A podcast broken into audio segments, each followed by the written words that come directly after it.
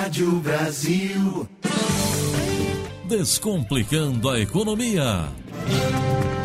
Toda segunda-feira, na programação da Rádio Brasil, o professor Eli Borochovicius, da PUC Campinas, nos ajuda a desvendar esse universo da economia e das finanças pessoais.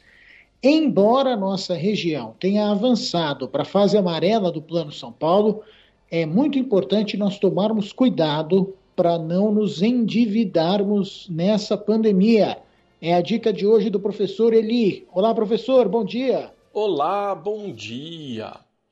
O governo estadual confirmou na sexta-feira que Campinas avançou para a fase 3 amarela do Plano São Paulo, que é a estratégia para a retomada consciente das atividades econômicas.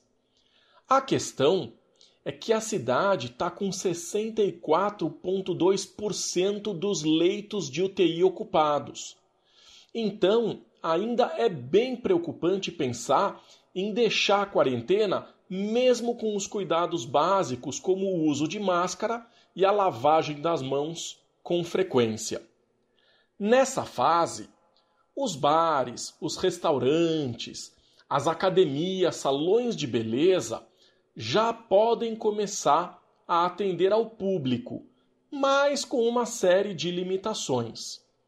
Isso significa que algumas pessoas podem voltar ao trabalho, mesmo que de forma tímida.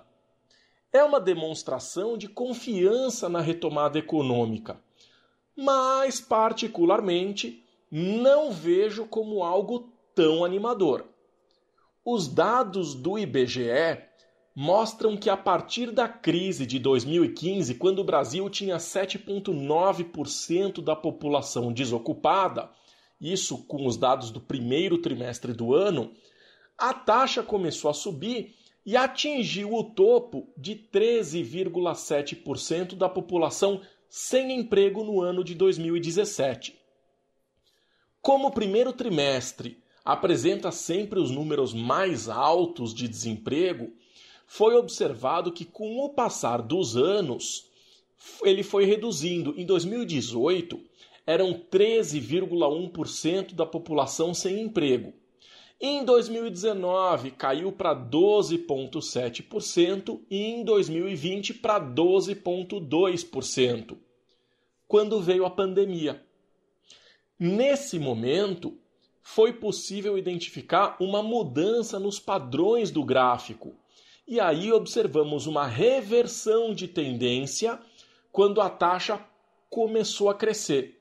Então, diferentemente dos anos anteriores, ao invés dessa taxa de desemprego cair, em 2020 ela começou a ser crescente. Pela métrica do IBGE, é considerado desocupado aquele que possui mais de 14 anos e está na força de trabalho. Então, não entra nessa conta os mais de 67 milhões de pessoas como estudantes, donas de casa e os desalentados, que são aquelas pessoas que já perderam esperança de buscar emprego pelos mais diversos motivos.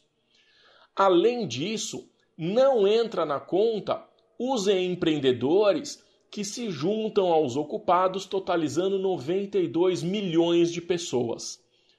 Com isso, o IBGE considera que apenas 6,09% da população está desocupada.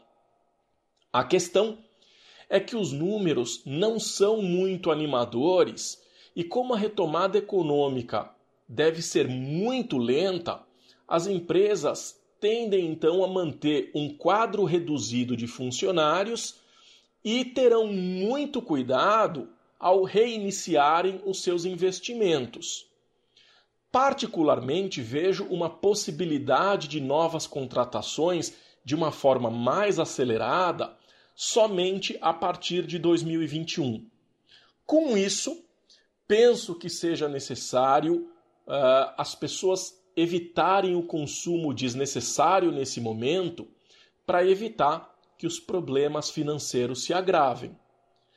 Muitas empresas estão se adequando a esse novo cenário econômico e nós vamos passar por mudanças com um forte envolvimento da tecnologia.